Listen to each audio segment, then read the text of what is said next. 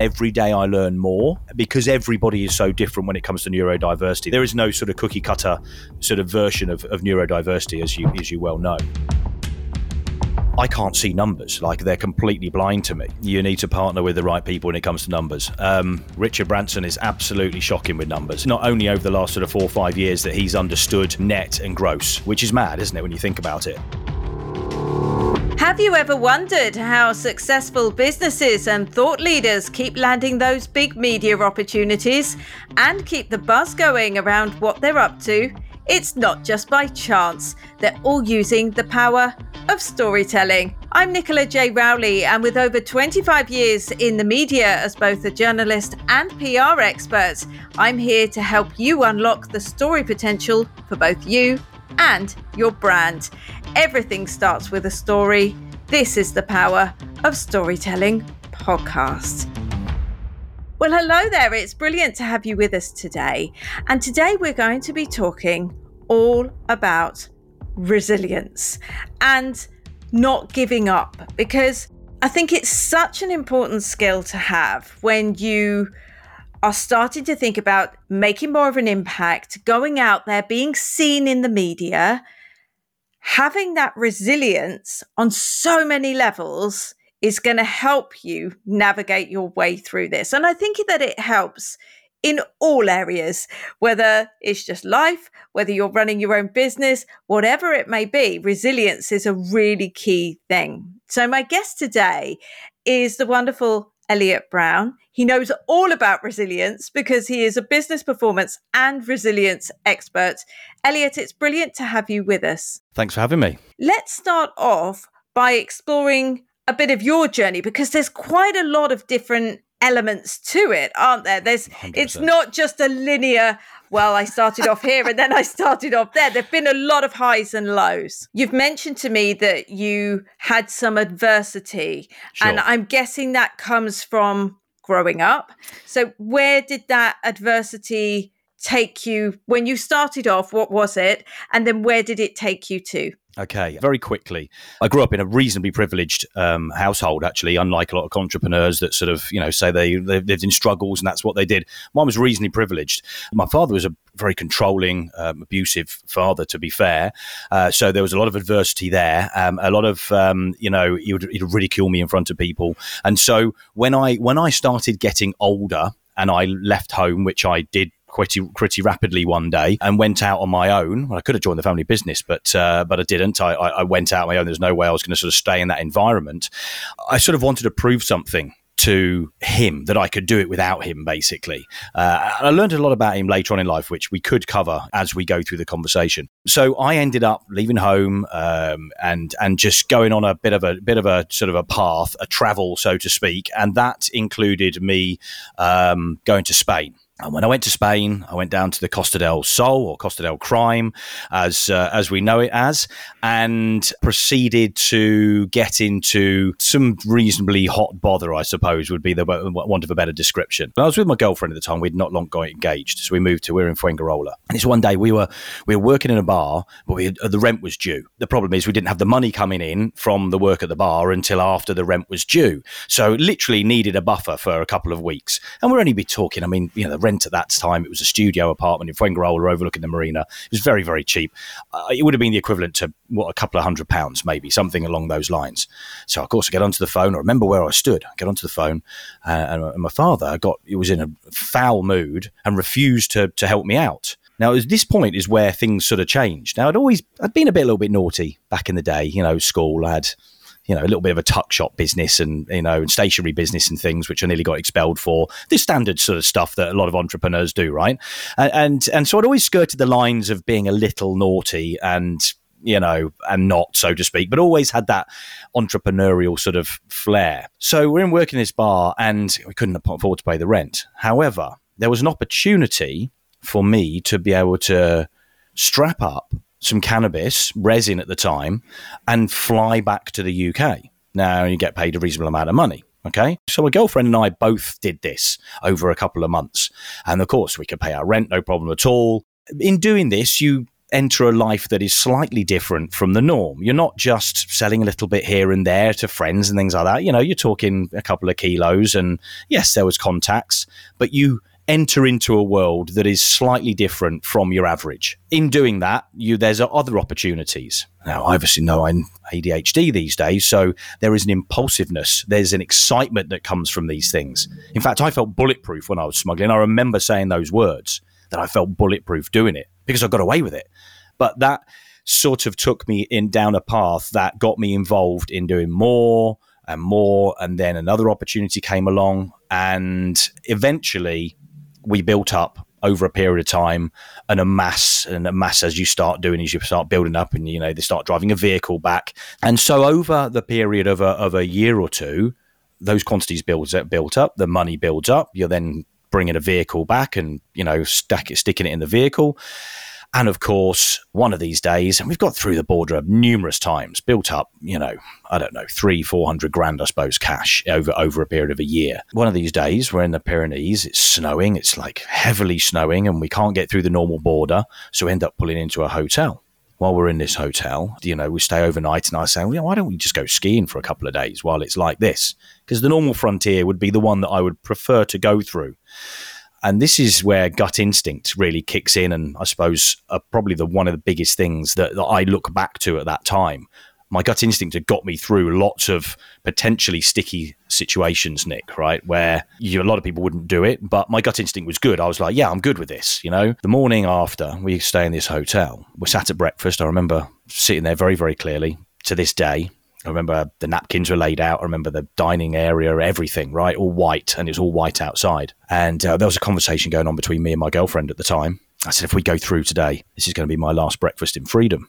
And my gut instinct was screaming at me, like it was telling me, don't do this. But we had sort of commitments to be back at a certain time. You know, we'd agreed to do a deal. And so we ended up going through a different border. We ended up being pulled over. And this is a main border, so they're randomly pulling over vehicles. And we're in a vehicle that quite clearly is a vehicle that people smuggle in, okay? And so what they do is they send the dogs in, no problem at all. It was all wrapped. And then they end up pulling the floor up. And that's when I remember that comment I made, this would be the last breakfast in freedom. And my gut instinct had said it. But there's part of you that still sort of believes that you're going to get away with this. It's like bizarre. There's part of your brain that doesn't want to admit that you are, you know, in trouble here, right? There's no sort of getting out of this. It's not like you can just walk away. They're not going to go, oh, okay, don't worry about it. And they find 110 kilos in there. And I presume at this point, you then go on to serve time. Absolutely. Yeah. And you know, I wasn't a very good career criminal. That's for sure. It was an awakening for me.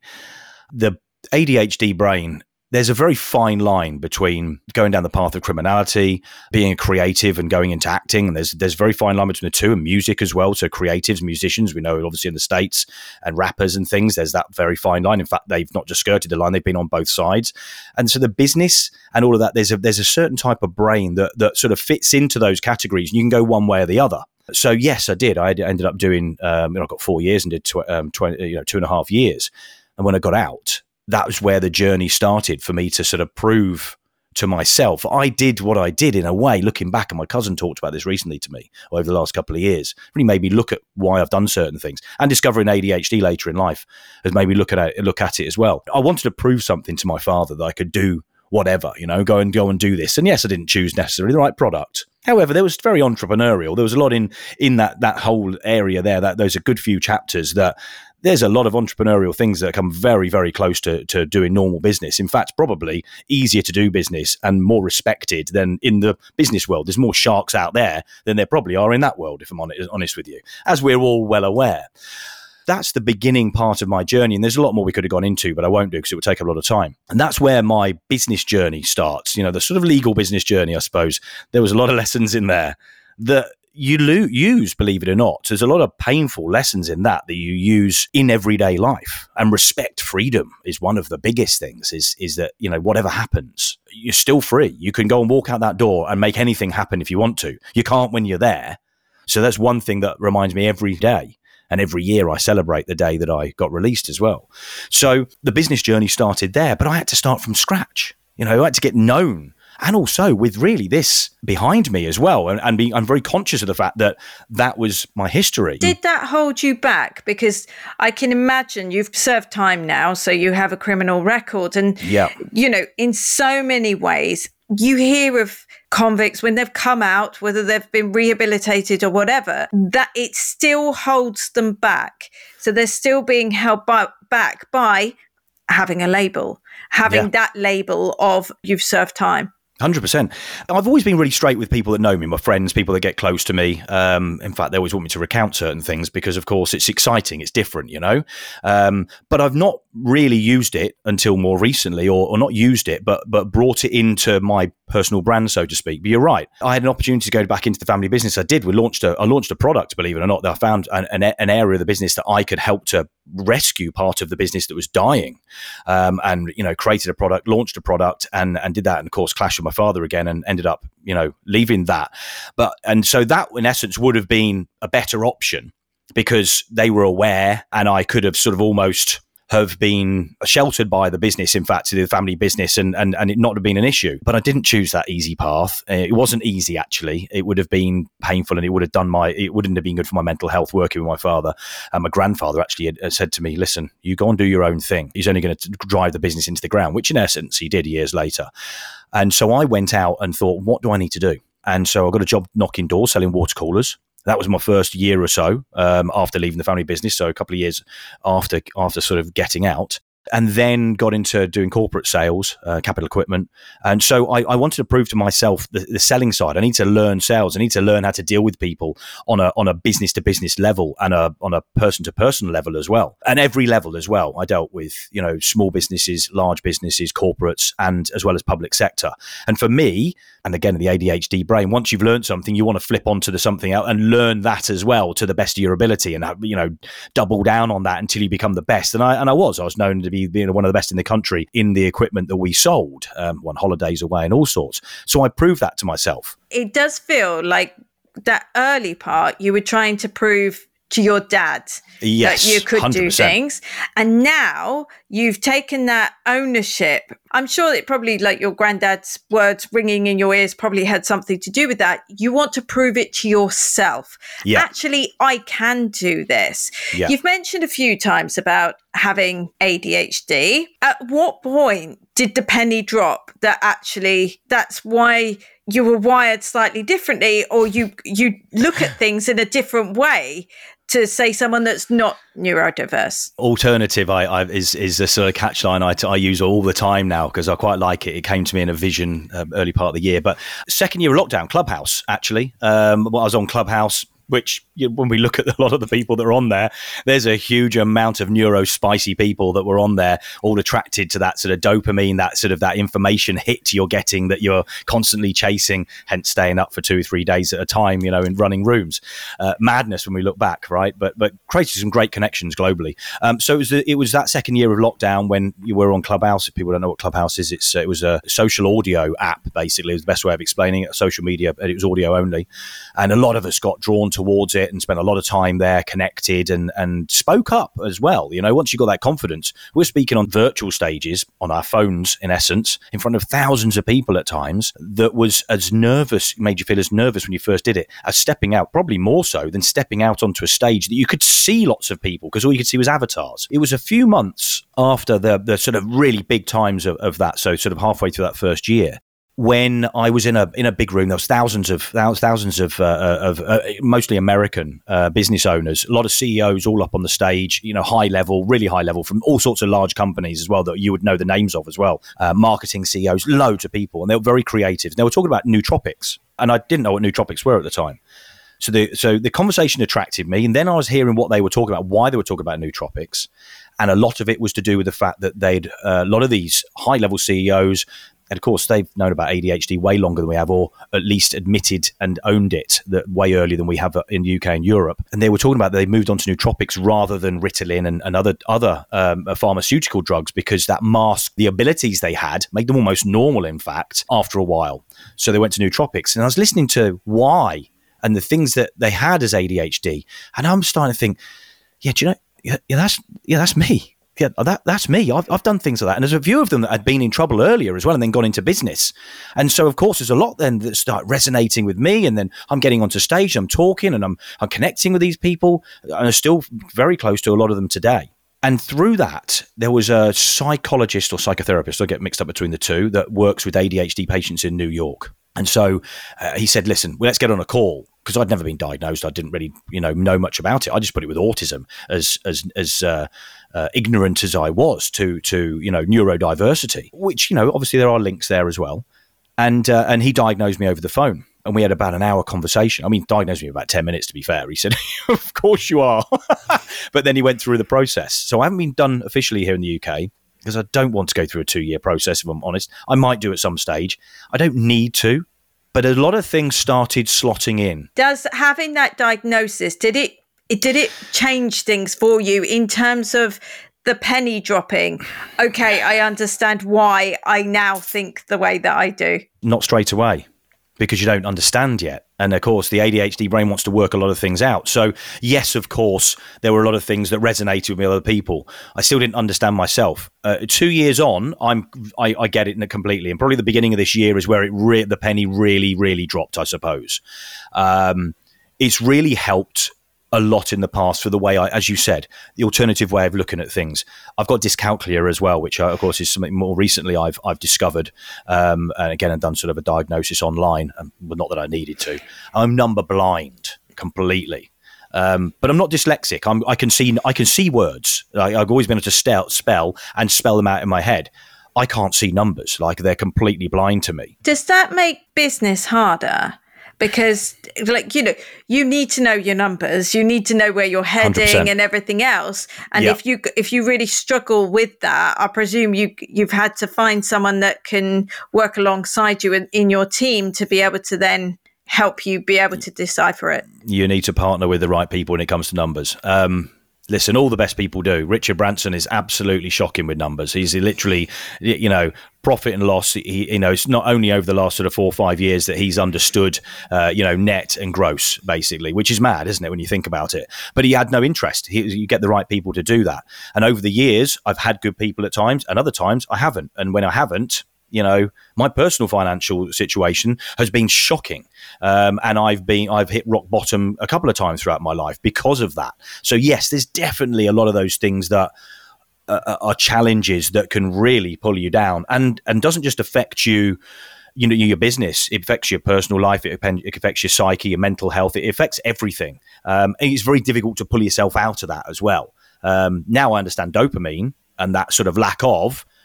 If I felt like that now, I would jump about like a complete loon, believe it or not, and get that dopamine going, or make sure I go out for a walk every couple of hours, which I wouldn't have done a few years ago when I was challenged, particularly in lockdown. I didn't do that. I sat there trying to work things out. No wonder I didn't get anywhere for a while. So, yeah, there's a lot to be learned from it. And every day I learn more because everybody is so different when it comes to neurodiversity. There is no sort of cookie cutter sort of version of neurodiversity, as you well know. There's a lot of questions it answers about why I always felt different at school, why I wanted to stay feeling different, believe it or not.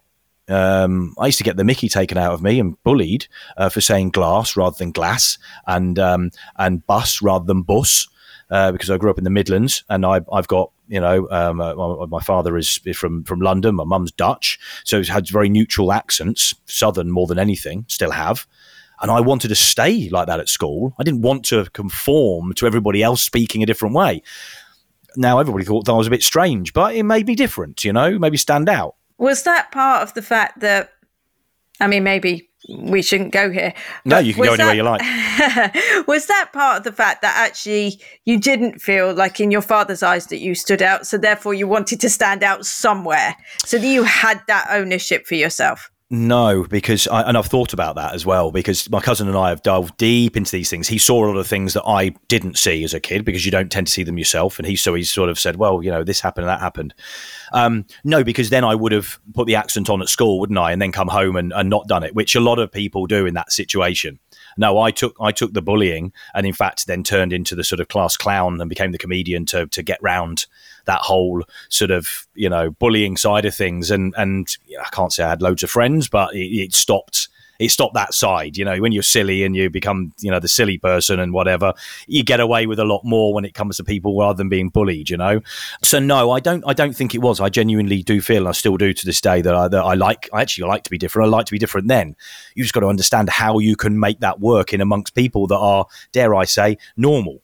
And that, you know, that may get slated, but there are the norms and there are people that are slightly different. And the slightly different people tend to be those creative entrepreneurial types that choose one path or the other, don't they? They absolutely do. Now, you mentioned about the fact that you've had all-time lows where you've just, like, you've hit rock bottom. Oh, of course. But there've also been highs as well, haven't there? Yeah, of course. Don't get me wrong. I've had some great years, you know, in the last sort of 10 years, it's been a roller coaster. And only a few years ago, you know, I was in a house with an outdoor pool. I mean, the year before lockdown, one of the best summers we've ever had, 2019, was it? Was it 2019? The best summer we've ever had. I was in a house with a, you know, an outdoor heated pool. So, you know, life wasn't too bad. Well, over lockdown and things, that's changed again and having to restart again from scratch in essence, because, you know, a lot of things didn't happen with the business. There was a, you know, a compound effect of a number of years of things not necessarily going to plan and investing and those things not working.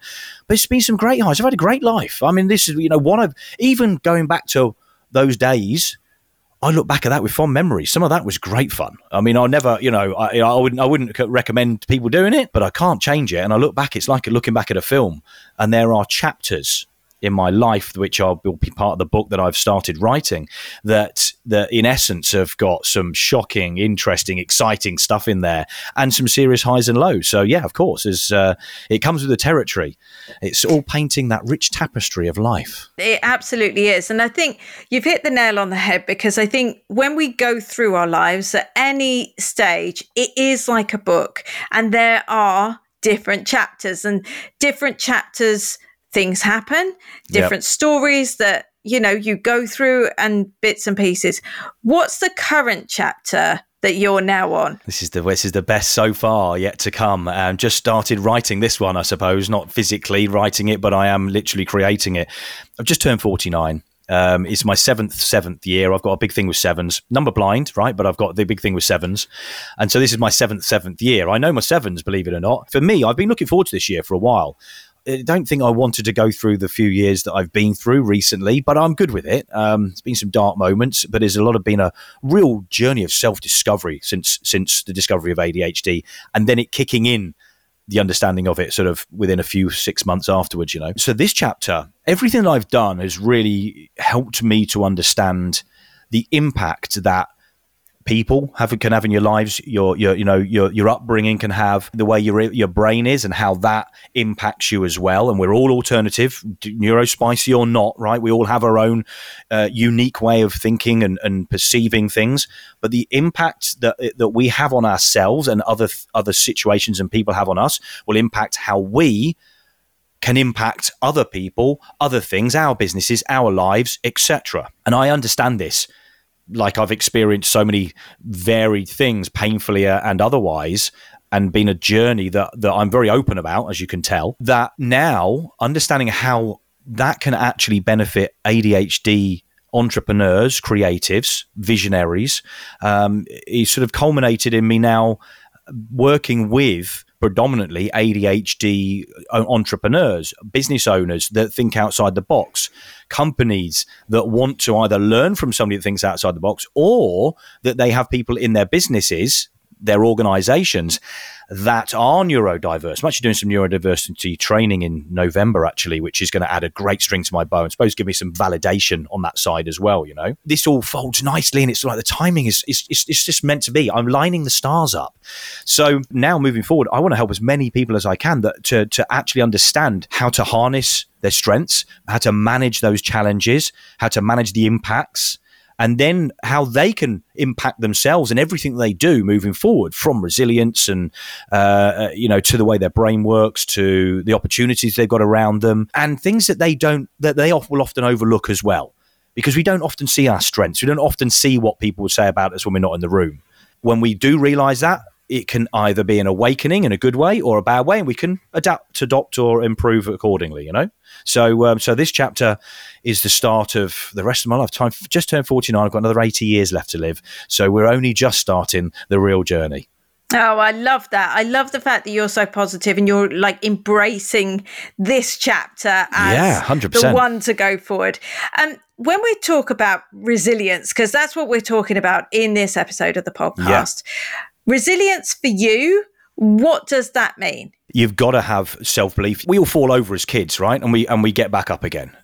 Most people, not everybody has the ability to, but let's just talk about the, generally that's what will happen. We will stub our toe on something and we don't tend to not do it again. Although sometimes we stub our toe on the edge of the bed, maybe 10 times over a few years, which is annoying. And we do things repeatedly sometimes, but understanding that we've come through stuff and it's really at looking back or what we have done, and everybody has experienced things. We take it for granted what we've been through, what we've recovered from, what relationships, family issues, challenges, businesses, job changes, falling over, hurting ourselves, being damaged, breaking bone, whatever it is, we've been through something. And it's identifying that. It's owning the strength that we've got. And when you can do that and stand in your power and you understand and you've got clarity of mind and purpose, you can be a lot more resilient. Weeble-like, as I like to call it. Weebles, well, they don't fall down, right? So resilience it's a mindset thing. The fear of failure isn't often the fear of failure. It's the fear of success as well, right? Which I talk about a lot. We will fear the success more than the failure probably, although we'll feel the failure as well, because the success means that we're going to have to do some more work, particularly in business. And we were talking about entrepreneurialism more than anything, but just in life, right? If we become successful at a role, we're going to move on to another position maybe, or do you want to stay where you are? I like growth mindset people. I like people that have got a vision and want to look forward. And when you've got a very clear vision and you believe it, you can achieve it. And you've got to really see that. So it's a very visual thing. All of that and more can help you to be resilient. Because if you keep feeding the good wolf and you keep standing in your power and you own it and you know where you're going, you believe it, and you've got the right people around you to champion you, to say the right things about you when you're in the room, and people know what you do so that they can champion you when you're not there. So that creates resilience. It's an ecosystem of everything. It's the knowledge. It's the whole lot. And it's understanding how to own that creates resilience. And we can bounce back from anything. I've done that and been through a roller coaster. And there's people that have been through a damn sight worse than me that have also got to way further than I have. So there's always somebody out there that can prove us wrong about our doubting ourselves. And that, in again, if we understand that and we can look at those people, you should be able to create resilience around that. It takes a bit of work, doesn't it? It certainly does. And I love that ethos, because one of my favorite all-time quotes is by Audrey Hepburn, and she said, "There's no such word as impossible. The word itself says I'm possible." 100%. Elliot, it's been brilliant having you with us. Thank you very much. If someone wants to connect with you, find out more about how you might be able to help them, how can they get in touch? Well, you can find me at elliotcbrowne.com. That's ELLIOTC and then Brown with an E.com. Or you can find me Elliot C. Browne, spelt the same, across pretty well all socials these days, to be honest. So yeah, check me out. And if there's anything I can ever do to help, do not be afraid to reach out. A lot of ADHD people don't. Do not be afraid to reach out. I'm always happy to have a conversation. That's brilliant. Thank you so much for joining us on the Power of Storytelling podcast. Thank you. If you are thinking, okay, I want to embrace being seen, I want to be known for my credibility, my expert status, I really want to start putting myself out there, find out how ready you are for PR by taking our free quiz, pr-quiz.com, and I will see you again on the next episode of the Power of Storytelling podcast.